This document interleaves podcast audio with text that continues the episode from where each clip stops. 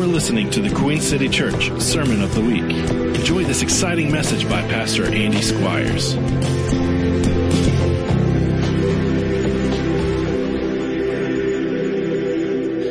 You're looking particularly well today. Must be the summer sun. Happy July, everybody. Nod at me if you're doing well. It's okay if you're not. We'll try to help you somewhat. We might not have all the answers, but we may have a few that could help you in your life today. There's a scripture in the book of Jeremiah that I've always loved. I don't hear it too often, but it goes like this. This is Jeremiah 24 7. This is God speaking. He says, I will give them a heart to know me, that I am the Lord, and they will be my people, and I will be their God, and they will return to me with their whole heart. I love that scripture that God would give me a heart to know him.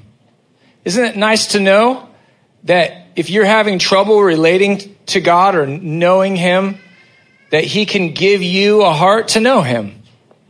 So let, let's, let's, that, let's have that be our prayer right now before we dive into the Word today. Father, simply we come into this moment with this request that you would give us a heart to know you.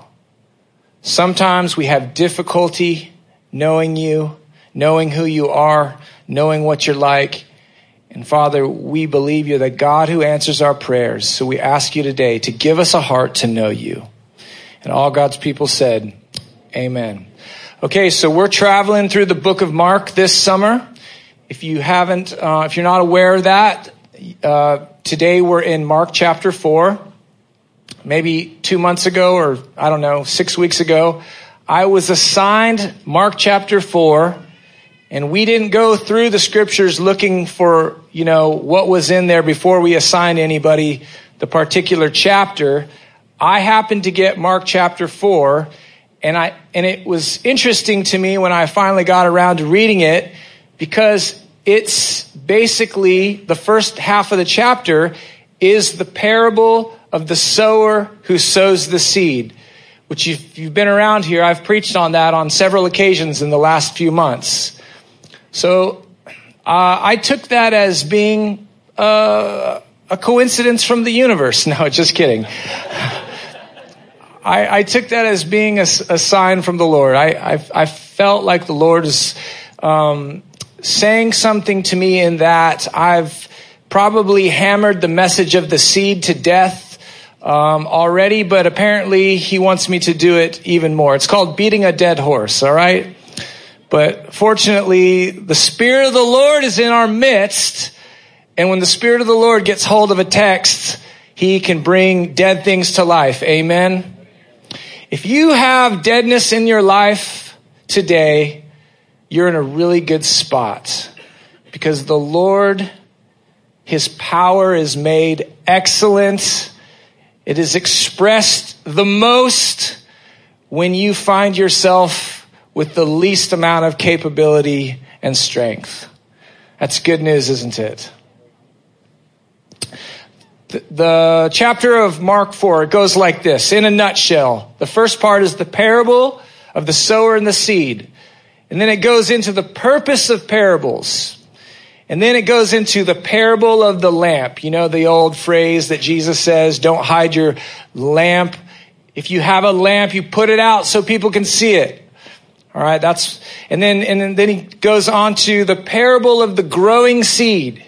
I'm telling you all this so that you'll go and read it later. I'm not going to read it all to you right now, but the parable of the growing seed is only found in the gospel of Mark. All right. So if you don't know that parable, go read it. Investigate it for yourself. And then to close out the chapter of Mark chapter disciple, we have the famous situation where Jesus and his disciples are in a boat. There's a storm. They're all freaking out because they don't have faith. They don't trust Jesus. They don't really trust God. They're screaming Teacher, teacher, aren't you, don't you care that we're about to die? And Jesus look, you know, wakes up from a sleep and he, he says to the storm and the wind, stop, stop. And the wind dies down and the, the seas die down. So it's a nice story. You should read it.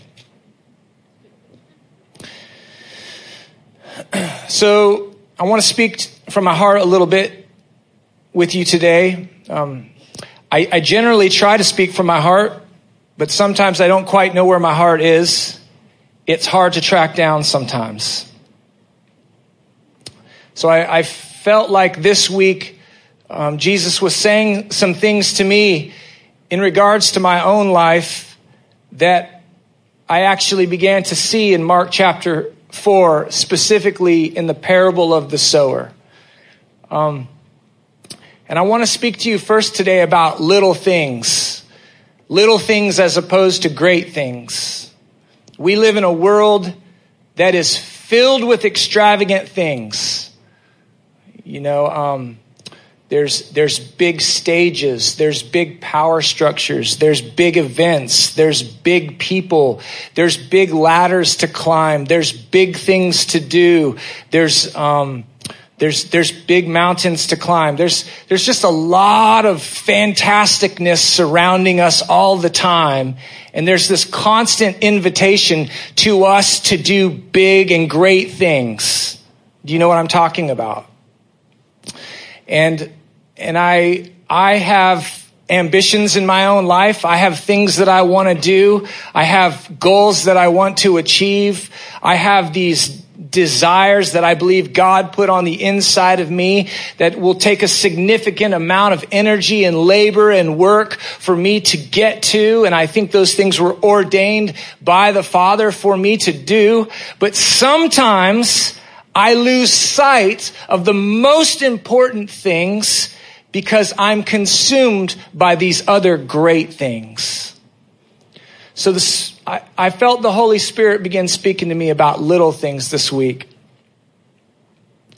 So this week, the Holy Spirit has been speaking to me about little things, renewing my passion for Jesus by reminding me about so many of the important moments for me as a young believer happened because my life included little things. When I was a kid, I would sing to the Lord in my room, just sitting on the edge of my bed. I could barely play guitar. I didn't know that you could even sing to God on a stage. When I was young, being a worship leader didn't really exist as a career option. But the, those little moments really marked me. No one knew that I was in my room singing and worshiping God. I was totally hidden. And in one sense, I was totally unknown.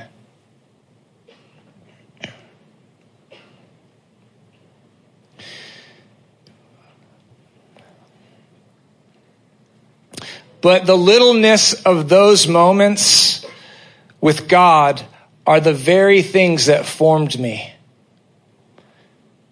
Actually, those small moments have kept me rooted as a believer through the many seasonal transitions and trials that come in this life. It's quite remarkable how well we can hear God speak when we get into a small and quiet place. It may seem obvious, but it's worth saying that hiding away from the noise and clamoring of the world, the greatness of the world, and investing ourselves into the little and hidden places of his kingdom will produce the best and richest and greatest fruit of our lives. Is anybody with me so far?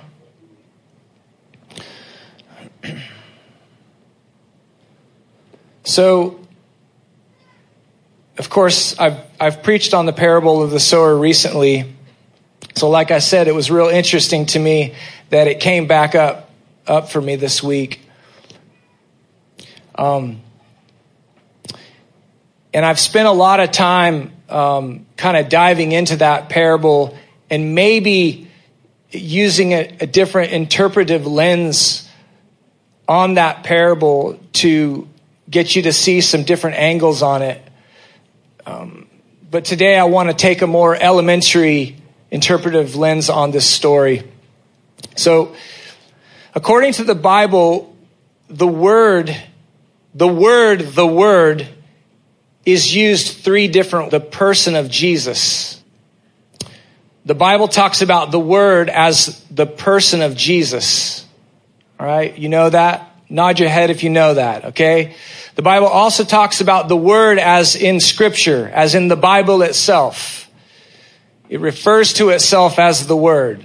All right. That's the second meaning. And then the third way that the Bible refers to the word is like the spoken word. It's, it's the word that comes forth from the Spirit of God to you in your life.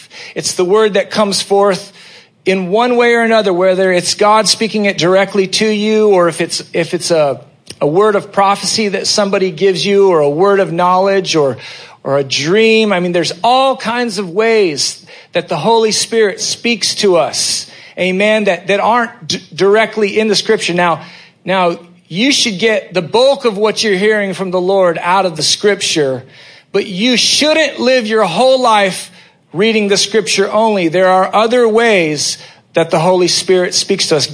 We believe in this church, we believe that God is still speaking today. All right? Um, and, and so, knowing that, Part of it is actively listening. Part of that is actively paying attention to what God is saying because we believe that He's speaking often. He doesn't always speak nonstop, but He is often speaking. I don't think you should go 10 years out of your life without hearing from the Lord in one way or another. I suppose that's possible, but it hasn't been my experience. I've had some weeks where I didn't hear from the Lord, but man, go three months without hearing from the Lord and I start trying to adjust myself to hear him in a better way. Okay? So I want to I want to talk about the words, the things that God has spoken to you in your life to you directly. So p- part of my testimony as a as a as a Christian is that I met the Lord before my parents did. I didn't get, I didn't get raised in a home where my parents told me about Jesus. Somebody else told me about Jesus. God fi- found me outside of my family structure. And then I met the Lord and then brought the Lord into my family. And so I, I wasn't given a spirituality from my family. Something had to develop for me on my own with the Lord. So I have these really special and precious memories of being with the Lord by myself as a little kid. And I would just pray. I didn't really know how. Somewhere along that line, talk to God as best I could because somebody told me you can talk to God. And somewhere along that line, the Lord began speaking to me. I began to hear the Lord saying things to me. I wasn't a very good reader. I, I was a little kid. I couldn't necessarily open up the Bible and understand it well. And so the Lord and I began to develop a relationship. We began to have a back and forth conversation. And, and that, that went, went on all through my childhood and into my young adult years. And in the course of that, the Lord spoke exceedingly precious promises over my life.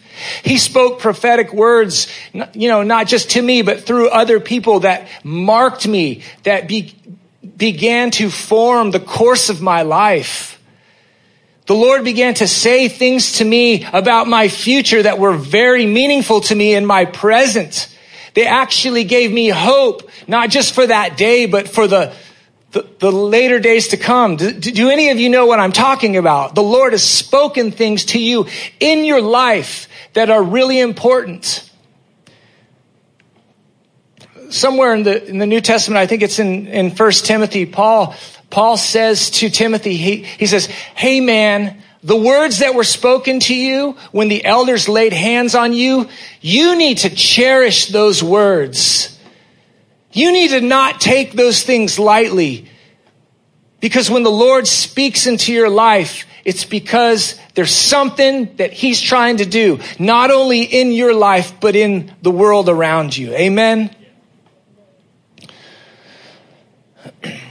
So a seed, back to Mark 4, let, let me read this real quick.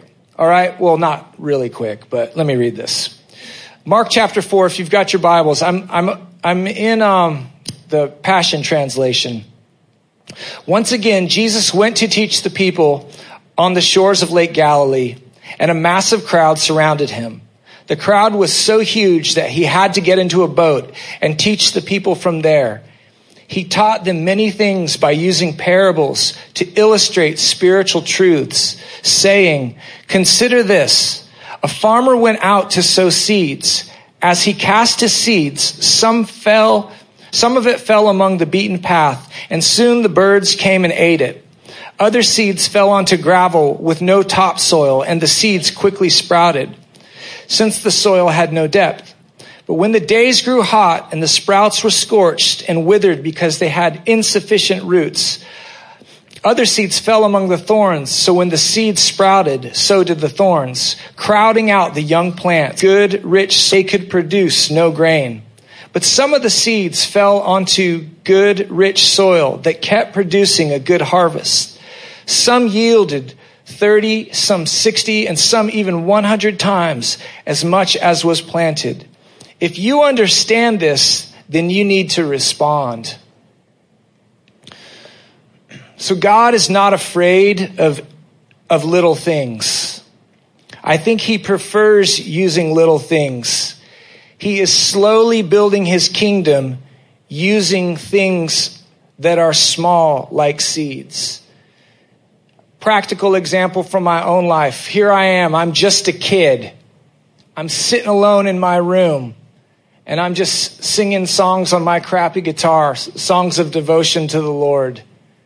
Totally hidden. Nobody knows I'm in there doing that. Nobody out in the world knows that I'm doing that. But that was a expression of the kingdom. It was a powerful expression of the kingdom.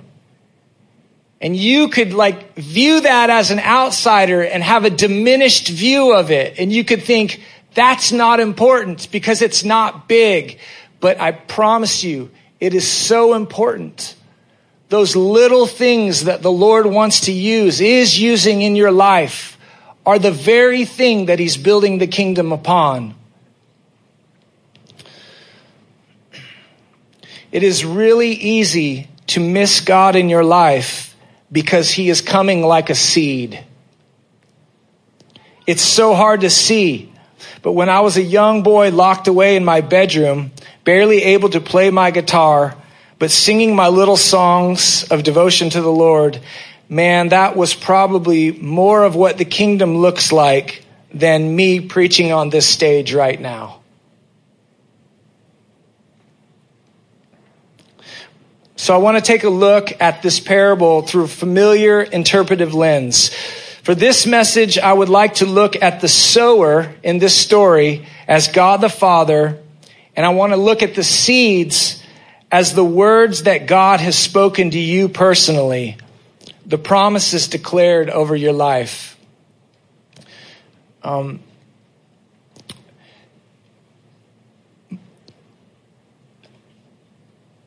me, me personally, I have I have actual words that I can point to in my life. Um, but not everybody has that experience. So that's okay because God speaks to us in other ways, doesn't He? Like, here's one of the things that I know God does for us He puts dreams in our hearts, He puts desires in, into our hearts, He puts His promises into our hearts. And and you know, sometimes we've not had a person prophesy to us necessarily or give us a word from the Lord, but we know those things are in there, don't we? We know that those callings and those purposes from the Lord are in our lives.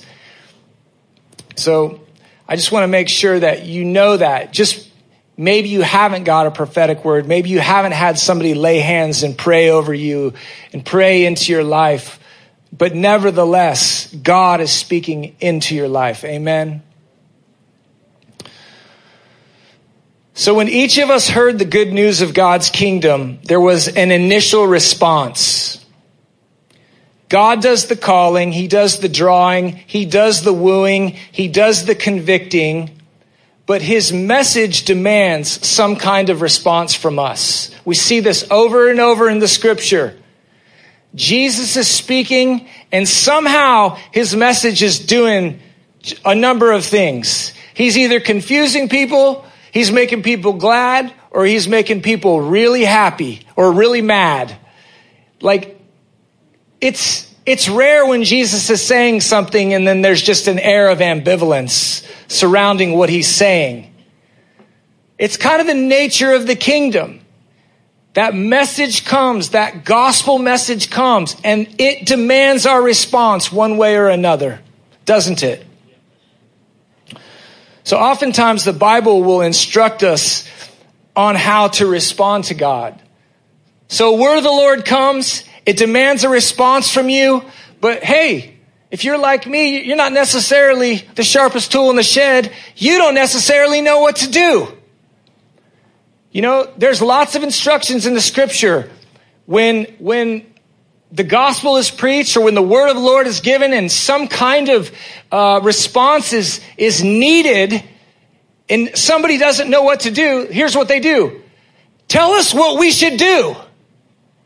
In the book of Acts, after Peter preaches this three hour message, there's all these people that have just heard these powerful words that he's, he said and they don't know what to do. So he says, Oh, here's what you do. Repent and believe. That's the response. That's the accurate response to the coming gospel kingdom message. It's not always the, the response, but it can be. So the scriptures will give you help on how to respond to the kingdom message in your life. So repent and believe is one way the Bible says it. Um, another way you could say repent and believe. You could say change your mind. You know, repent just means to, to have a mind change. It means to stop thinking the way you've been thinking and start thinking the way God is thinking. That's a process, isn't it? It's not a one time thing. You don't repent from one idea, then all of a sudden you have the complete mind of God. Your, your walk with God, the fullness of your life is this ongoing maturing into the likeness and image of Christ. Amen?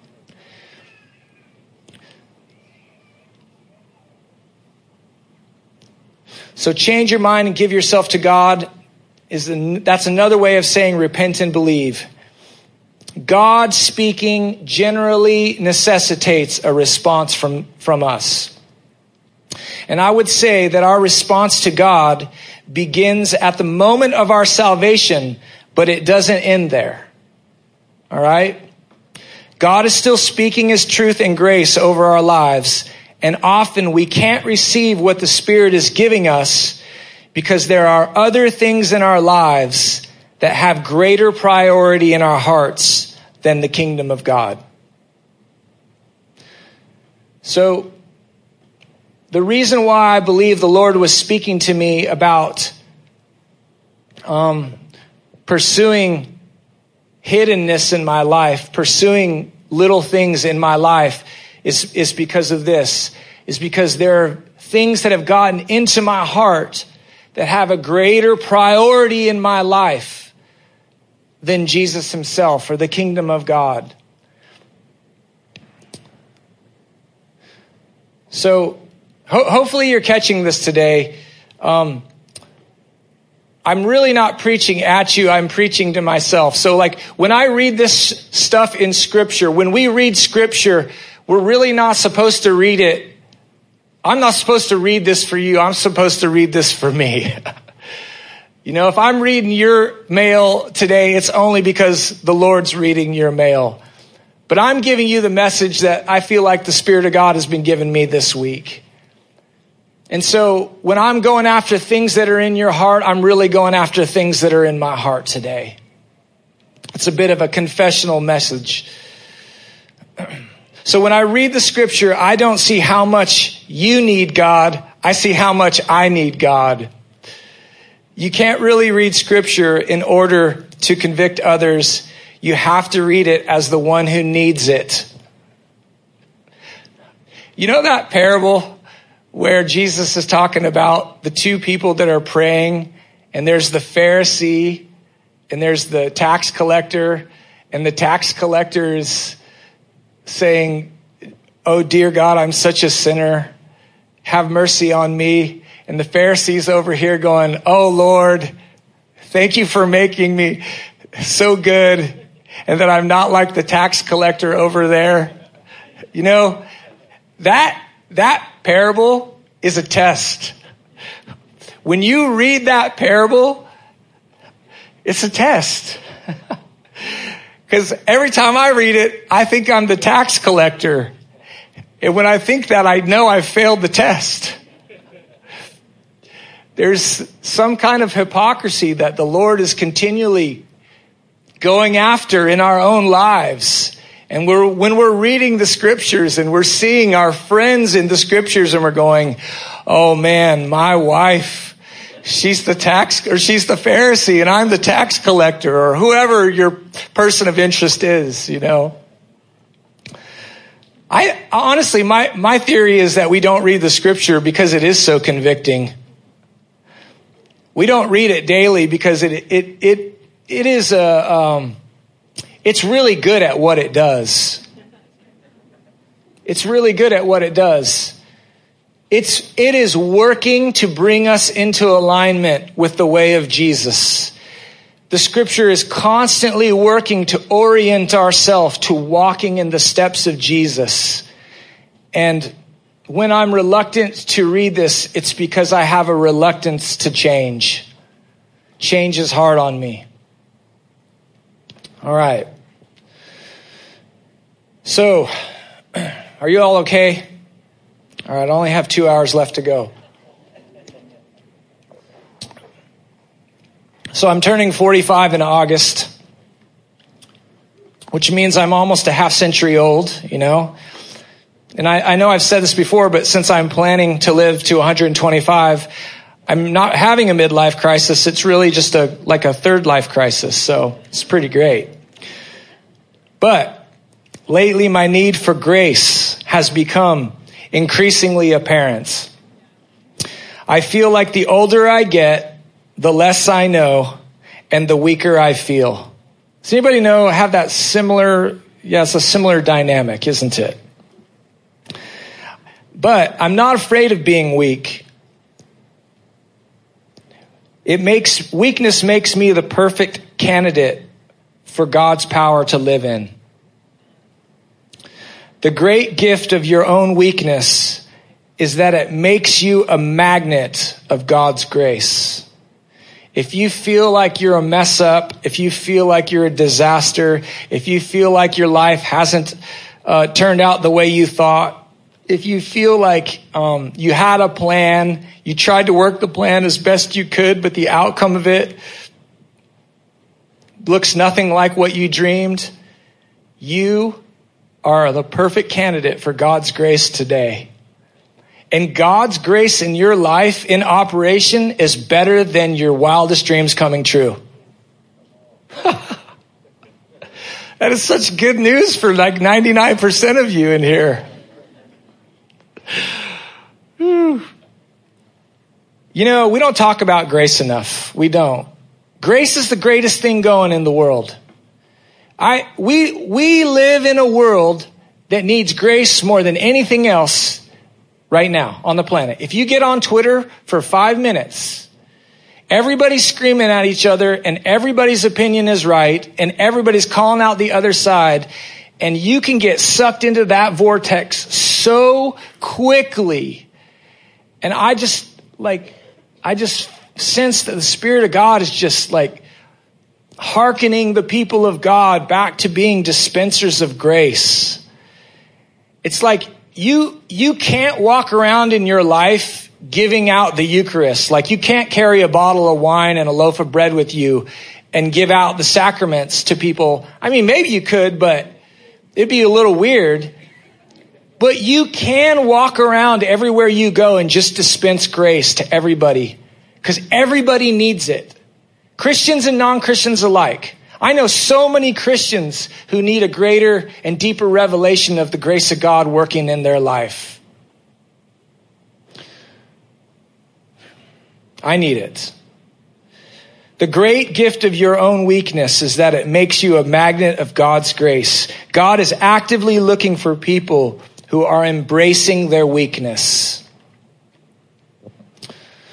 So our weakness forms us into vessels of the sweet, rich goodness of the Father. All right? God is actively working to get His grace to you. This is the work and the move of the Holy Spirit in the world, in your life, through your life. God is trying to make your life better today than it was yesterday. Do you agree with that? This is the truth. But we sometimes put up barriers in our minds and hearts that keep us from enjoying God's grace. According to Mark 4, there are some things that work against God's kingdom flourishing in our lives. So here's the thing. God's word is always going forth. His kingdom is always on the move. It will never stop moving. It will never stop being on the search for people that are willing to receive it. But according to the parable of the sower, there are things that actually keep us from growing in the grace of God. There are actually things in our lives. We can allow things in our lives that keep us from feeling the extravagant love and grace of God. So, another part of Mark chapter 4 goes like this. This is Jesus explaining this parable to his disciples because they're absolutely mystified at the words that just came out of his mouth. So he decides to actually reveal to them what the parable is about. And he says it like this. Then he said to them, if you don't understand this parable, how will you understand any parable? Let me explain. The farmer sows the word as seed, and what falls on the beaten path represents those who hear the word, the word that was spoken to you in your life, but immediately Satan appears and snatches it from their hearts. The seed sown on gravel represents those who hear the word and receive it joyfully, but because their hearts fail to sink a deep root into the word, we're talking about the word that was spoken to you in your life, they didn't endure for long. For when trouble or persecution comes on account of the word, they immediately wilt and fall away. And the seed sown among thorns represents those who hear the word, but they allow the cares of this life and the seduction of wealth, the desires for other things to crowd out and choke the word so that it produces nothing. All right. So the first thing um, that comes to steal from us, to steal the word spoken in our lives, according to this parable, is the devil. And there's not really much that you or I, you know, can do about him. I mean, you know, I mean, I guess you could do some pretty bad things, but generally, we're not all walking around inviting Satan into our lives, right? Hopefully, you're not, but so number one, Satan comes immediately to take away the word that was sown in their hearts. God speaks something to you and then Satan comes to get it. How does this work? I do not know. I don't know exactly how that works, but I do know this. James 4 7 says, resist the devil and he will flee. Okay? But prior to that, prior to resisting the devil and he will flee, he says this submit yourselves to God. Another word for submit is humble. Humble yourselves to God. I don't know. that word humble is kind of a, seems like one of those words that's lost in our culture now. We have a lot of opportunity in this life to not be humble, don't we? But I think that real followers of Jesus, people that are actively seeking out how to follow Jesus, will be practicing humility in their daily life.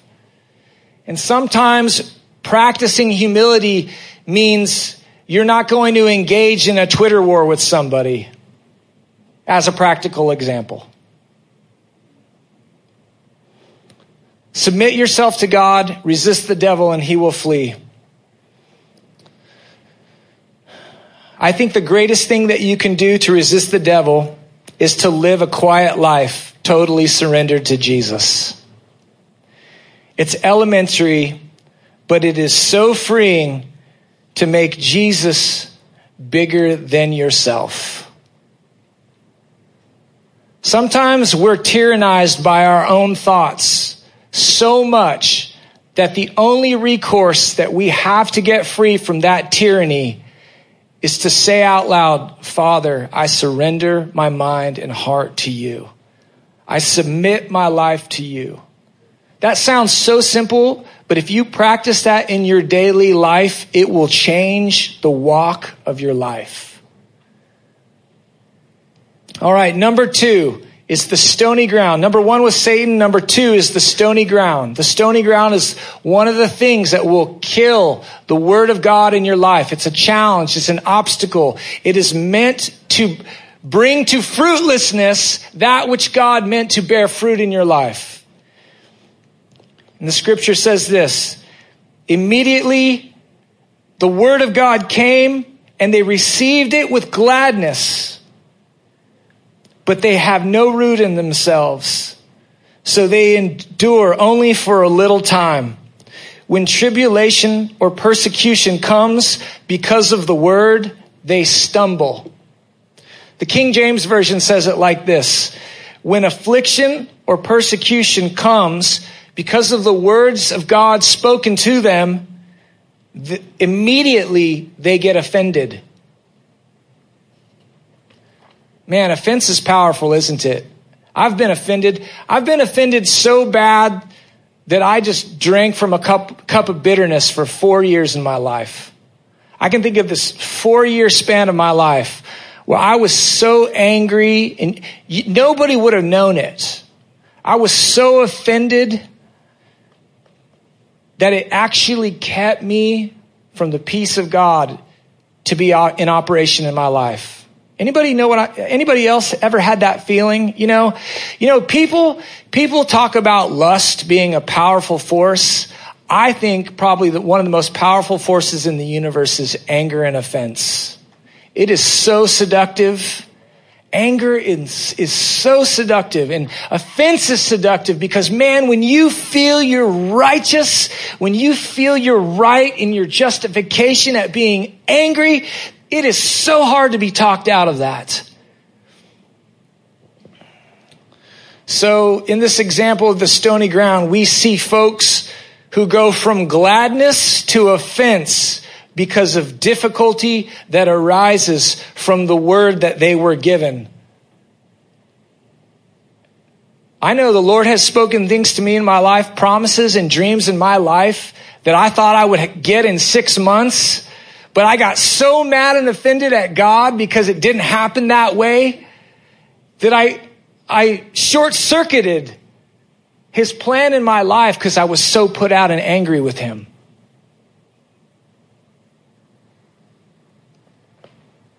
Maybe you're offended by God because he is moving slower than you prefer. There are many reasons to be offended in this life. You can be angry at God.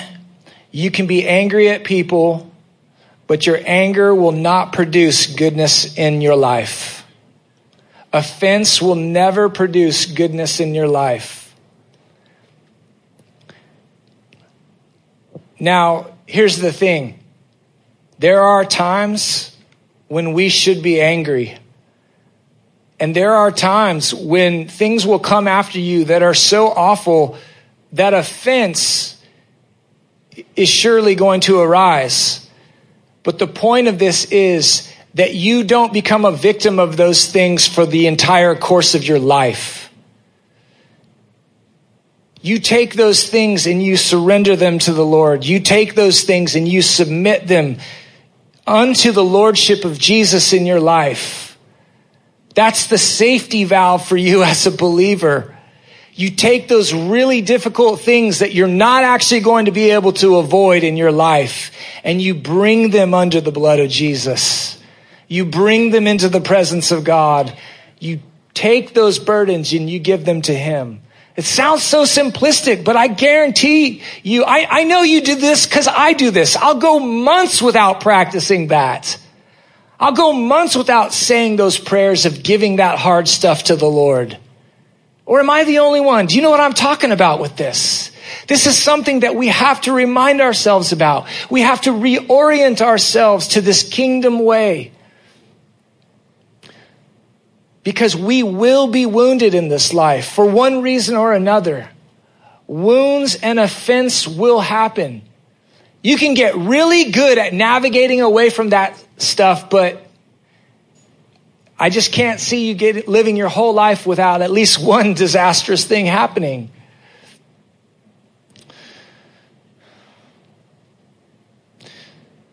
So, another thing that people are often offended with the Lord about, well, I don't know if this is the reason, but one of the outcomes of being offended by God is shame. A lot of people are ashamed of God. There's, there's folks that are carrying shame in their hearts because of things that the Lord has done. I know that sounds really weird, but it's true. And that's what this scripture is talking about. Maybe you have shame because of God. Maybe you're ashamed because Christians are weird and the gospel is strange. Maybe you've taken hits from friends or lost your family because you've followed after the Lord. We live in a world that will gladly heap shame on you for following Jesus. It is not an easy road. Sometimes we lose sight of that because we actually live in a culture where the church has lots of big stages and lots of bright, shiny lights and lots of fantastic music. But there is an, there is a, a characteristic of actually being a Christ follower that will be off-putting to people in the world. And we can't lose sight of that. Because sometimes we do lose sight of that. And when we put one foot in front of the other and we follow after Jesus, we act shocked when we experience blowback because of our faith. Because we've determined in our lives to live one way and we get ridiculed and scorned for that. And so you have to take that, that shame and you have to submit it to the Lord. You have to take it before the Lord. And you actually, it's actually a gift. You need to take that as a gift and worship to the Lord. I mean, let's just be honest. From a practical sense, following Jesus is the dumbest thing anybody can do. No, truly. If you want to win at the ways of the world, doing it the Jesus way is not going to get you there. You know, in some countries, people lose their whole family over deciding to follow Jesus.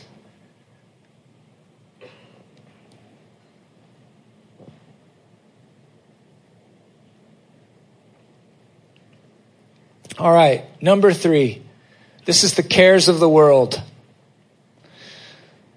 The seed sown among the thorns represents those who hear the word, but allow the cares of this life and the seduction of wealth and the desire for other things to crowd out and choke the word so that it produces nothing.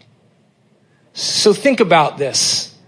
The Lord comes to you at some point in your life and he speaks into your life. He speaks over your life, the plans that he has for you.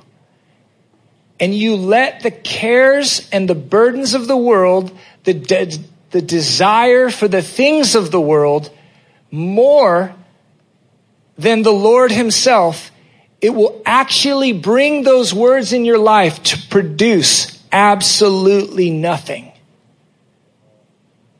That's a sobering word. It's very sobering to consider that my obsession with the cares of the world can actually bring to nothing the word that the Lord spoke into my life.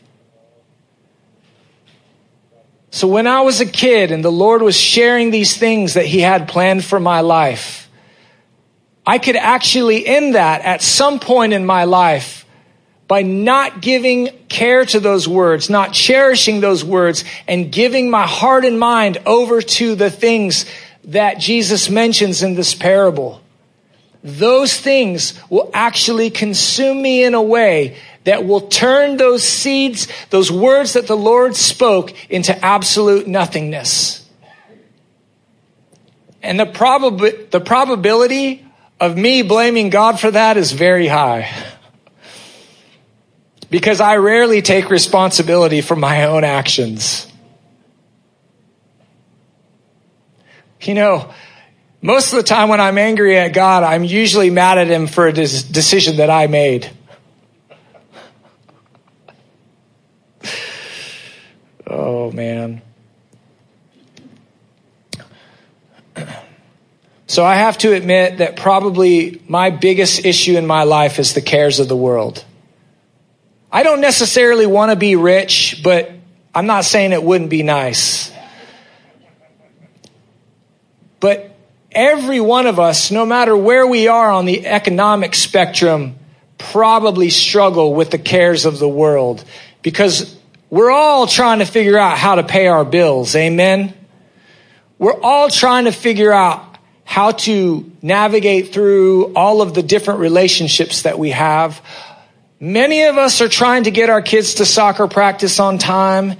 Many of us are, you know, all of the things that come into your daily life that are not necessarily bad things, but that can consume you if you're not practicing a certain degree of humility and submission to the Lord on a daily basis. Actually, that submission to the Lord will free you from the tyranny of your daily cares. I know this is a very boring and practical message, but this is real.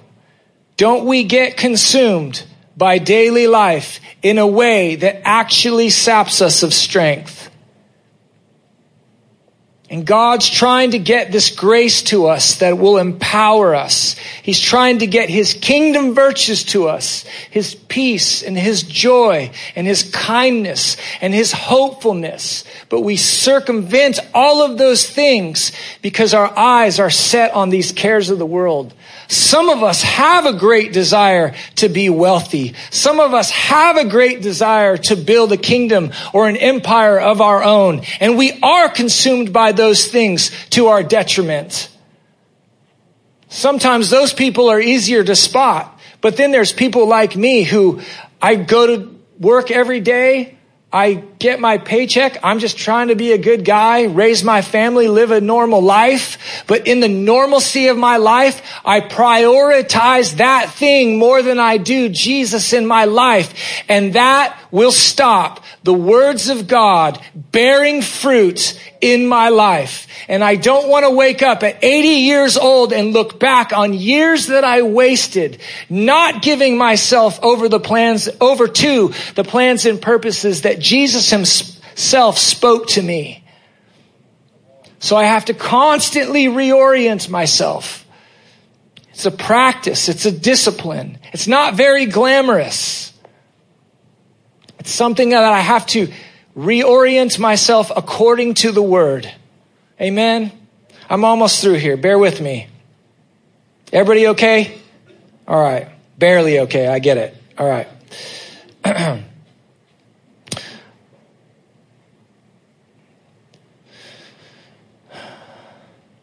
okay.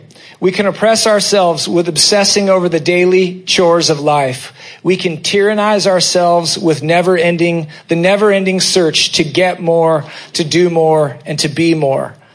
Most of us are driving incredibly hard to be significant in one way or another, but God is speaking a word of life to us. This parable is a call to reorient ourselves into the smallness and the littleness of God's kingdom. I like the picture of God's kingdom as a seed very much. A seed is small. It's not very awe inspiring when you look at it. It does its best work when it is hidden, when you don't see it. You will never lose in God's economy when you practice humility, when you practice hiddenness, when you practice surrendering your offense and your anger and your jealousy and your shame to God.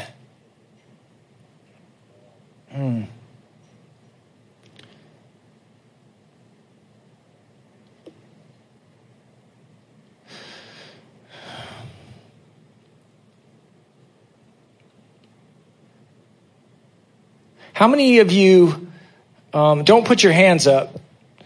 How many of you, just, I just want you to think about this for a second.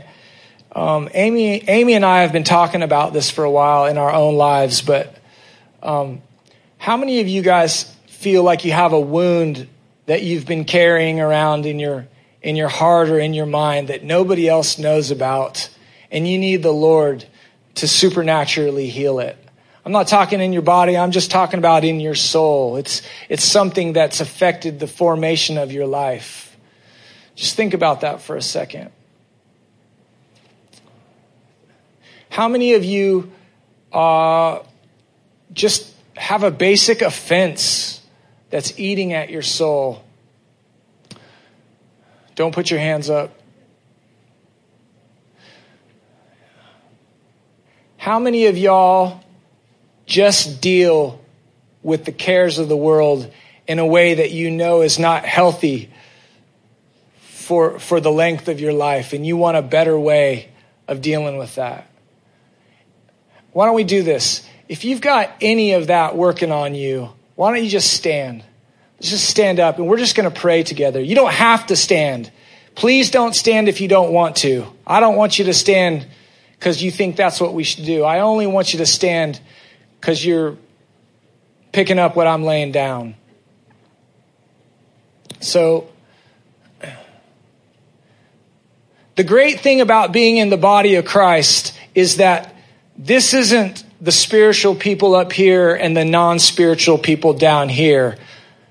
We're all in this together. And, and this has been a bit of a confessional word to you today. And so I'm standing with you. I've got I've got stuff in my heart that I need the Lord to work out. But I want to I want to do what the scriptures say and I want to respond in a way that opens the door for that grace to flow. And I, you know what? I'm so glad, I'm so thankful that none of us have to be spiritual masters in order for this exchange to take place. So even by standing, I'm not actually asking you to jump through a hoop so that God can move. That's not what that is. This is only just a, just a simple act of faith that we're just going to stand together and do this. So let me pray. And, and, and when I pray, you don't have to close your eyes if you don't want to. I like to pray with my eyes open sometimes, so you're welcome to just keep your eyes open. But if you want to close your eyes, you can close your eyes. And if you want to raise your hands, you can raise your hands, but you don't have to do that either. Ooh, Holy Spirit, I thank you for the river of God that's flowing in here today. I thank you. I thank you, like what Molly was singing today about that river that we can drink from, God. I thank you that we're drinking from your river even right now, God. And we love your word, Lord. We love your word, how it brings correction to our hearts and minds and how it reorients us to you, Father. So right now we repent, God, and that is just simply acknowledging to you, Lord, these things, the, the anger that we've been carrying, the offense that we've been carrying, the justified anger that we've been carrying, the disappointment that we've been carrying. Lord, we take all of those things right now that we really don't have any control over, but we simply submit them to you and we give them to you right now, Jesus. And we say, you are the Lord of our life.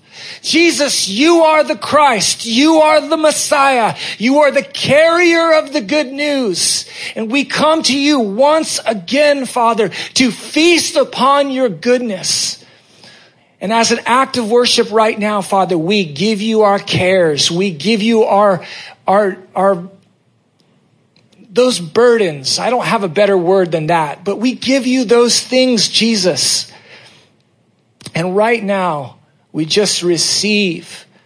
We just receive. We just receive the grace that your truth brings to us. So just stand there for a second. Just receive, receive the Holy Spirit right now. Receive His grace into your mind and heart right now. Let Him do it.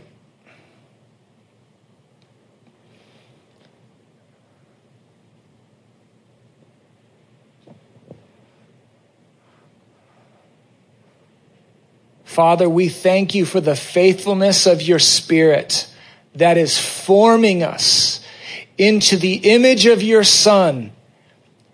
And you are the author and the finisher of our faith. And Lord, this isn't us about us doing more, but it's just simply about us leaning into you, leaning into your breast, putting our head on your breast, and leaning into your goodness, Father. We thank you for all this. Okay, okay, okay. You got something? We, yeah, we need to sit right here. The Lord's doing something. We don't need to just run away. Just let the Lord. Yeah, the Lord's just releasing healing and mercy and, and favor and grace. Let's just agree with Him.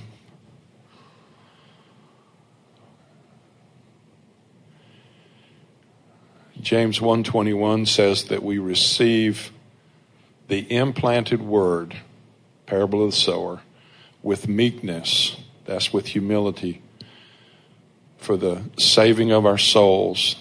That's the transformation of your mind, your emotion, and your will. So, Lord, we receive this word today. Lord, let that transformation increase even as we have um, agreed with you in standing here asking for your help. Lord, let your spirit continue to work and to move and to release and to free.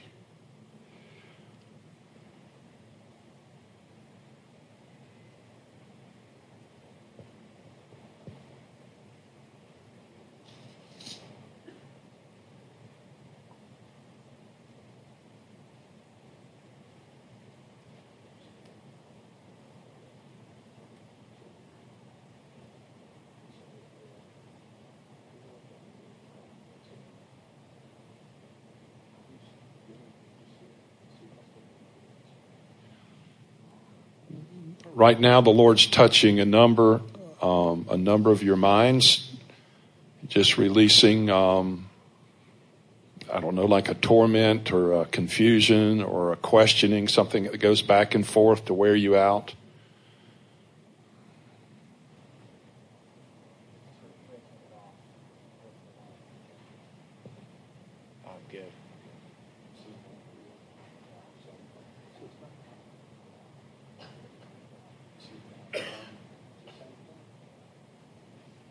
There really is an anointing right now that's settling on your minds. You may not even recognize it. Sometimes uh, it has to be brought to your attention for you to benefit because there's so much in our minds. So let's just agree, Lord. We just agree. Just say this, Lord, we agree. We agree, as you touch our minds to release us from those troubling concepts, ideas, thoughts, bitterness, all those things, Lord, we just receive a deliverance.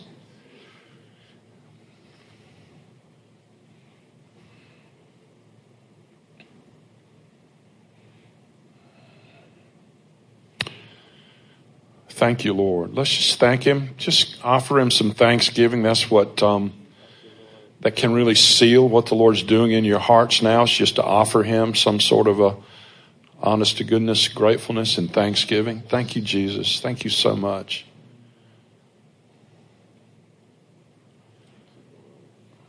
I was telling Andy that I can see all through the room anointing on people's foreheads. Because it's really not hot in here, but a number of you have like this, I can just tell from over the years. Let's agree with that. Let's agree that the Lord has given us a fresh anointing in our minds, a fresh viewpoint. Thank you, Lord. Lord, I receive that.